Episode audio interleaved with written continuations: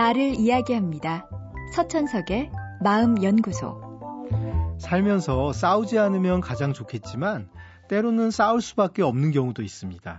상대방과 상황에 대한 이해가 다를 수도 있고 의견이나 이해관계가 엇갈릴 수도 있습니다.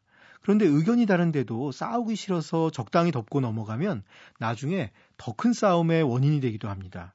차라리 다툴 때는 다투고 서로 적절한 선에서 타협해야 관계를 튼튼하게 만들어갈 수 있습니다. 실제로 결혼 초기에 부부싸움을 하지 않는 부부가 싸움을 많이 한 부부보다 3년 후 이혼율이 더 높다고 합니다. 서로 다른 사람이 만났을 때 갈등은 당연한 거고 갈등은 일시적으로는 고통스럽지만 결과적으로는 관계를 튼튼히 하는데 도움이 됩니다.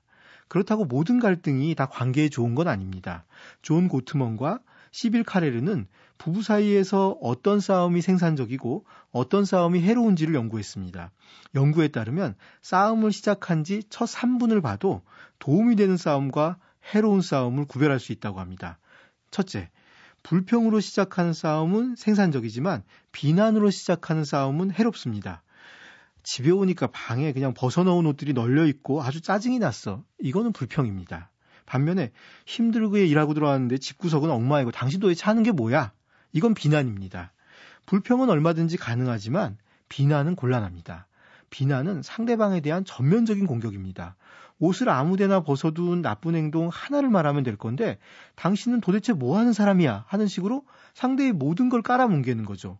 공격은 또 다른 공격을 낳고 공격하는데 에너지를 다 쏟다 보니 정작 해결해야 할 문제는 방치가 됩니다. 둘째, 사용하는 말에도 신경을 써야 합니다. 당신은, 너는 이런 2인칭 대명사보다는 우리는, 나는 같은 1인칭 대명사를 써서 이야기하는 게 좋습니다. 2인칭 대명사는 상대와 나의 틈을 벌리는 표현입니다. 우리를 많이 써야 같이 한편이 되어 문제를 해결하려는 마음이 더 잘 생깁니다. 몸짓도 중요합니다. 팔짱을 끼거나 다리를 꼬아 앉지 마세요. 상대의 눈을 보며 이야기하세요. 그래야 적대감이 줄어들고 상대의 말이 더 많이 들립니다. 어릴 때부터 우리는 싸우지 말라는 말만 주로 듣고 자랐습니다. 그래서 잘 싸우는 법을 모릅니다. 잘 싸우는 건 상대를 효과적으로 제압하는 게 아니라 상대와 맞춰가며 한 팀이 되어가는 과정입니다. 그러기 위해 첫 3분의 태도 잊지 말아야 되겠습니다. 서천석의 마음연구소.